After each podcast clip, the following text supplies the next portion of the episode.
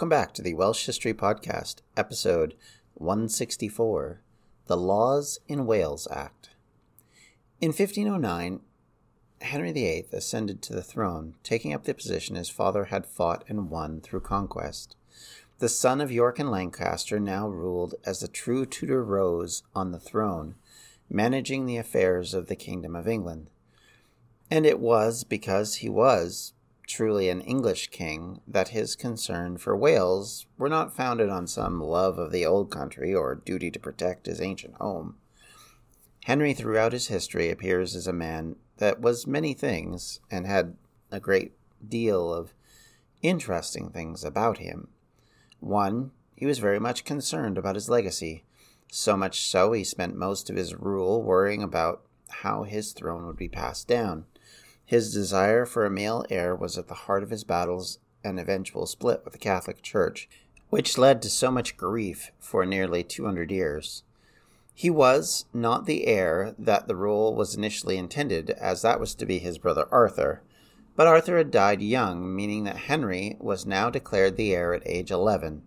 He ascended to the throne at age 18 and ruled for the next 36 years, the longest serving adult king since Edward III, who had ruled consecutively, and that was the first English king to do so in nearly 200 years. Henry VI had reigned a year longer, but his reign was, to say the least, mixed. Also, Henry had the dubious beginning of having become king at the age of one, which meant that he was a king for 16 years while not actually ruling anyone. As a young king, Henry was tall, powerfully built, and a tireless athlete, huntsman, and dancer. He was the image of a virile monarch who would be the envy of all and willing and ready to be active in many ways. His political marriage to his brother's fiancée, Catherine of Aragon, had been a mixed bag from the word go. Henry's ego appeared to be as large as he was. He believed he deserved to live a lavish lifestyle such as other European monarchs. This meant that he created problems for his health and his bank balance, especially for England. Much of his concern about the power of the Marcher Lords, the Church, and how to regain control of his own finances led him to hire powerful bureaucrats who were very capable and were severe threats to the somewhat pompous lords who likely had it pretty good under the previous regimes. Cardinal Wolsey and Thomas Cromwell were two men who were very concerned about the needs of the kingdom and how best to serve a king who wanted results, not excuses. Throughout the earlier reign of Henry, Wolsey was a key component, setting the tone for a lot of what the king did and creating the alliances and disputes with various European kings to try and gain more power for both the King of England and to protect England from possible invasion from either France or Spain. Wolsey would get himself into trouble, though, in 1525 after a fiasco in Europe and the confrontation with lords at home over the financial demands that were being made. With Wolsey's downfall came concern about an heir, and over the next decade, Henry would continue his great matter, as it was called, to solve the various crises that existed at home and abroad. During that time, his mistreatment of his firstborn, Mary, and her mother likely embittered her at her father. As you would likely imagine, she felt aggrieved over the way she was treated by him, and of course, the way her mother continued to be abandoned and mistreated by him. It also, as mentioned last episode, had many in Wales upset as Princess Mary had been seen as one of theirs. She was, in effect, the Princess of Wales, filling the role that Arthur had had previously, one that Henry had very briefly been labeled as the Prince of Wales, but with no male heir to that point. There was no obvious Prince of Wales in waiting, and so Mary had been given control of the Council of Wales and the Marches, and even at her young age, where she had no real influence, it was still seen as her role, and thus in that presentation, she was seen as being important to the people. Even as the king spent the rest of his life searching for an heir and companion, something he did eventually achieve with Edward VI and his wife Jane Seymour, still his life was not easy and it was certainly not filled with joy as Seymour, who he truly did love, it appears, had passed away shortly after the birth of Edward VI. This was conceived to be quite devastating to Henry. Obviously, as he truly did have her in high respect and did love her. She, of course, was not his only wife, was not even close to his only wife, and wasn't even the first that he broke away for. One of the reasons that academics think that he truly did love her was because for the rest of his life, her relatives were put in positions of power and control that showed that they must have had his trust. Something that, of course, would come back to bite the Tudors in later years as they created their own level of problems for them. In the meantime, Henry began his break with the church over this ideal and desire to split from Catherine of Aragon and then successive attempts to rid himself of various wives. And this then created problems in Wales and with the Marcher lords.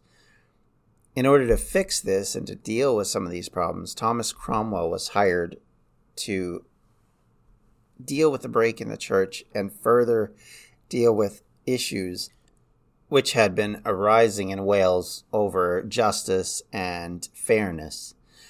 Cromwell, as chief administrator, was tasked to seek solutions to the Welsh problem.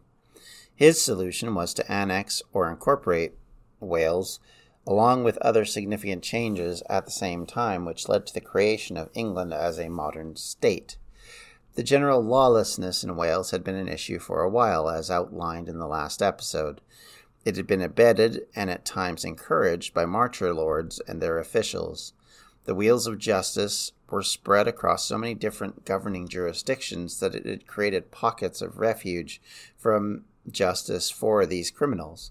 In 1531, Dr. James Denton, Chancellor of the Council of Wales and the Marchers, called for the reform of the marches to no longer be semi independent, but for them to become shires like the rest of England and northern Wales, but as Henry was in the middle of changing wives, he was unwilling to make an additional enemy out of the Marcher lords, so nothing at that point came.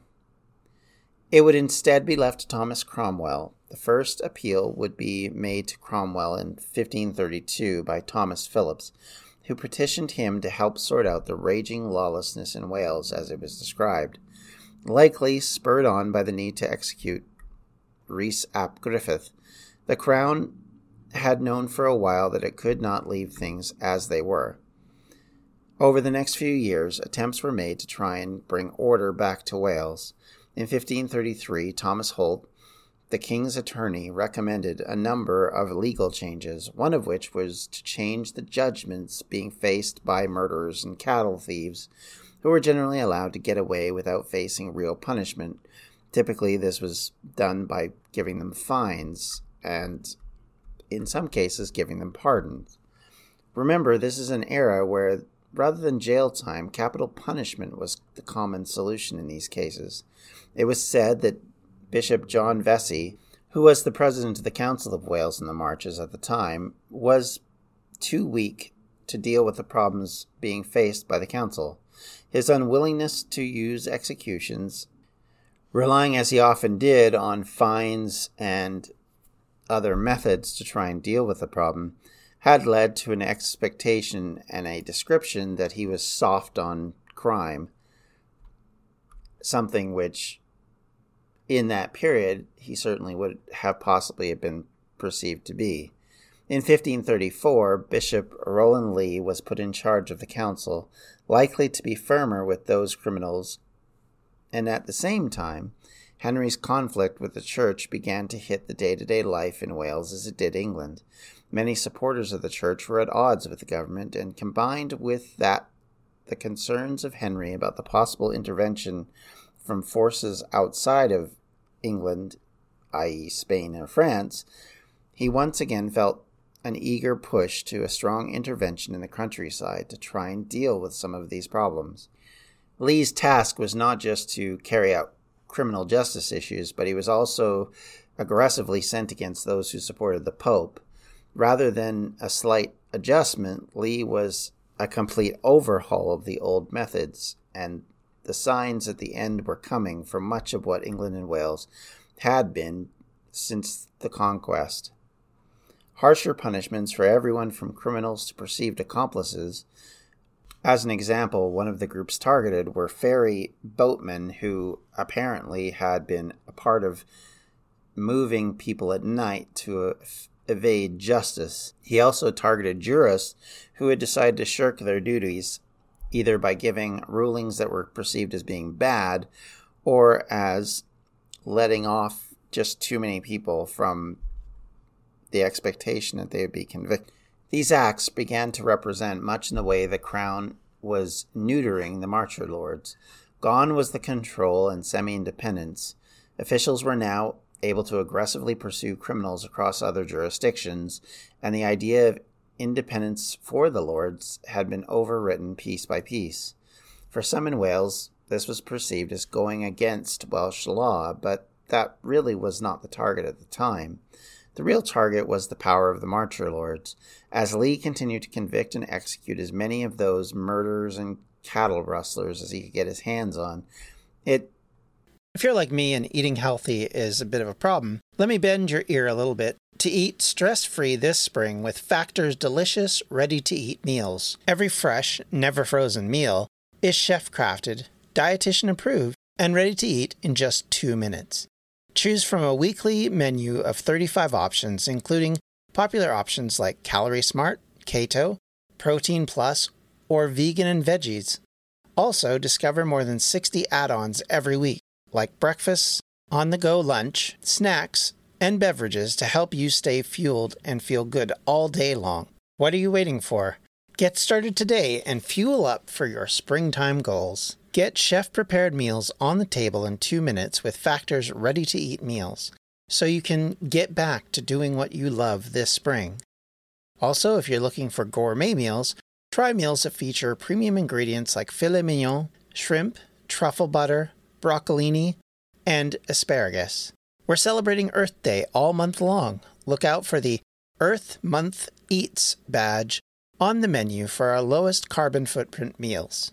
Head to factormeals.com slash welshhistorypod50 and use the code welshhistorypod50 to get 50% off your first month plus 20% off your next month. That's code welshhistorypod50 at factormeals.com slash welshhistorypod50 to get 50% off your first box plus 20% off your next box while your subscription is active. A news story gets shared by a friend on social media, or you catch a tweet that really makes your blood boil. But how do you separate fact from fiction? That's the premise behind Disinformation, a 10 part series from Evergreen Podcasts and Emergent Risk International coming this fall. Tune into Disinformation wherever you get your podcast. And remember, don't believe everything you read. Began to bring the issue forward about what to do with Wales. Whether it actually made the land more peaceful, of course, is hard to say, but certainly the fear that would have been the motivating factor at avoiding lawbreaking became something that was present.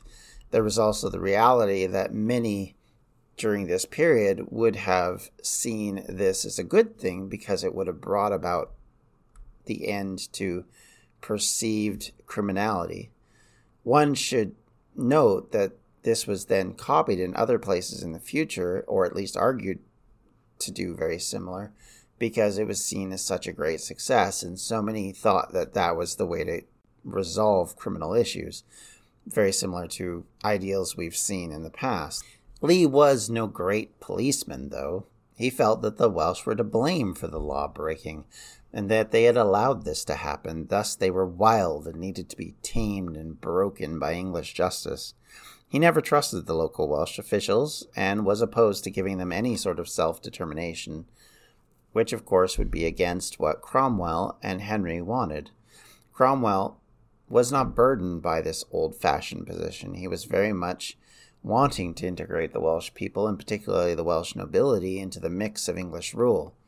He was preparing both countries for a radical change to create a very different country going forward. Some English fought this, believing that giving the Welsh more influence in government was allowing the inmates to run the asylum, to use a term.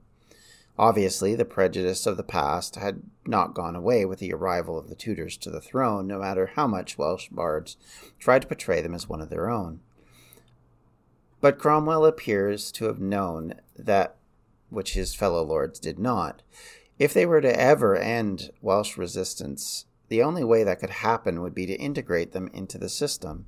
The failure of the English since 1282 was the belief that their own superiority over the Welsh was somehow the best way to treat them, and that to consistently not trust them would allow them to control them. It created massive issues, and worse yet, created grounds for continued hostility amongst the nobility in Wales and a breeding ground for rebellion amongst both them and the populace. Something that was obvious to Henry's court, especially to Cromwell. It was in the midst of this that the Act of Wales began to take shape, and in 1536 the royal consent was given to the first part of this act, one that would be done and repeated in 1542. In the opening stanza, Henry's position on Wales became very clear. To quote, some rude and ignorant people have made distinctions and diversity between the king's subjects of this realm and his subjects of the said dominion and principality of Wales, whereby great discord, variance, debate, division, murmur, and sedition hath grown between said subjects.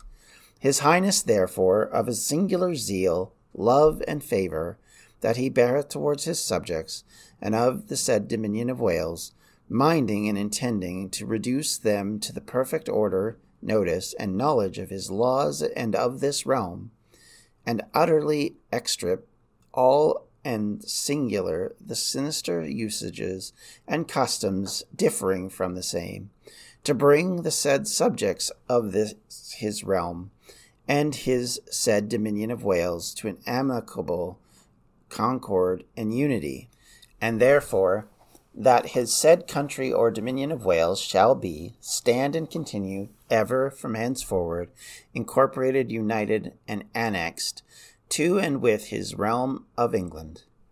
The key to this was twofold ending the two state approach to these realms, allowing the Welsh population to be treated as if they were English, have all of the same rights and responsibilities, and of course be taxable as the same. Second, it brought an end to the Marcher lordships, establishing along the borders of Wales shires to take their place, bringing them firmly into the fold of the crown, no longer would the Marcher lords be able to influence the crown as they had done in the past, as both heirs in potentia or rebels in waiting. Instead, all parties would be a part of England, and, importantly, under the influence of the crown. Another addition to this act would be the pardons that would only be given now by the king, removing a very important point of power for local officials, one that was rife with bribes, and one that was controlled exclusively by these officials. The fallout, of course, was that Welsh as a language was completely abandoned officially, something that I think was already practically the case anyway, let's be honest. If you wanted to hold office or titles in Wales, you must speak English because all business, legal deliberations, and court administration was now being done in one language. King Henry's revolution in church and state now hit Wales as well. No longer would the Welsh be excluded, but at the cost of their individual sense of self. The concept of Wales as a political entity was truly at an end, at least for centuries to come. Much of the modern nation of Wales owes its nature and its primarily English speaking cultural influence because of these changes. This is not necessarily what Henry was attempting, but that was the reality of the situation. With no political Welsh place, it would be as if the only way for the culture to go forward was to become immersed in English ideals, in English dogma, in English religion, and importantly, in English politics. Henry's other great change was that, of course, of the Anglican Church, which had the unintended consequences for Wales as well. It brought the big change, of course, eliminating or removing eventually the Catholic Church from predominance across all of England and Wales, but as well, it created a desire to translate religious texts into local languages, which would also mean that we would see the development of the Bible in Welsh, something that would be key to the survival of the language. Make no mistake, this act and its successor in 1442 was welcomed by Welsh gentry, a group which had become more and more London focused with the ascension of Henry VII and continued to grow over the next decades. Their focus was, as it had been for the last 100 years, to gain acceptance and political power. Unification therefore allowed this group to achieve what they had desired. They were now as English as anyone. And with that, I'd like to thank you for listening.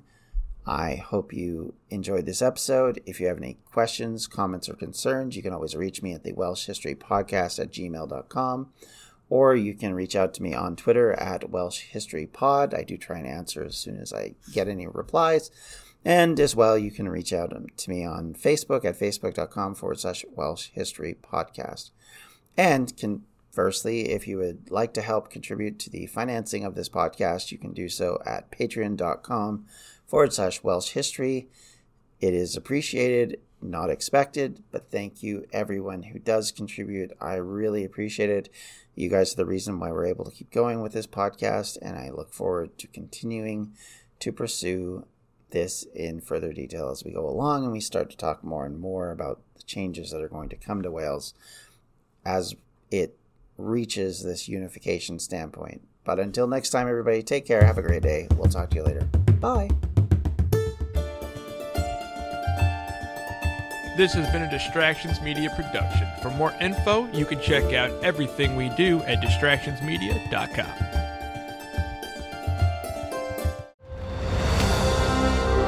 I'm Ken Harbaugh, host of Warriors in Their Own Words, a podcast that presents the unvarnished, unsanitized truth of what we have asked of those who defend this nation.